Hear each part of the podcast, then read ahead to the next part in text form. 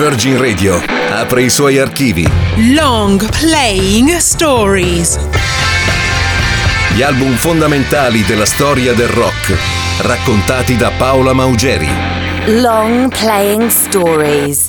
Ladies and gentlemen, benvenuti a Long Playing Stories on Virgin Radio. Sono Paola Maugeri e oggi vi parlo di uno dei dischi più importanti nella storia dell'hard rock, e cioè Highway to Hell.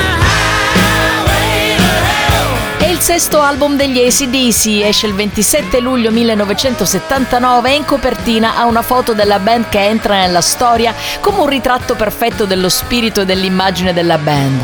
Angus Young con le corna da diavoletto, suo fratello Malcolm Young dietro con i suoi riff implacabili e il cantante Bon Scott con un sorriso maligno.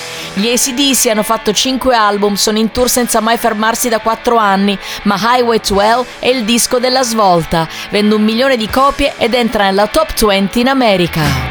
Highway to Hell è l'album simbolo di Bon Scott che è entrato nella band nel 1974. La Highway to Hell è il soprannome della Canning Highway, la strada che collega casa sua con il suo bar preferito, e cioè il Ruffles a Perth ma anche il modo in cui Angus Young descrive nel 1978 il tour in America degli ACDC, in cui suonano anche al Madison Square Garden di New York. Prima di diventare un cantante, Bon Scott ha fatto ogni tipo di lavoro. Ha cantato in diverse rock band in Australia, ha fatto il roadie per gli ACDC all'inizio della loro carriera, guidando il loro furgone. Il rock and roll per lui è tutto e lo vive senza freni e senza limiti. If you want blood, you got it. Se volete il sangue, lo avrete. Come canta in uno dei dieci travolgenti brani di Highway to Hell.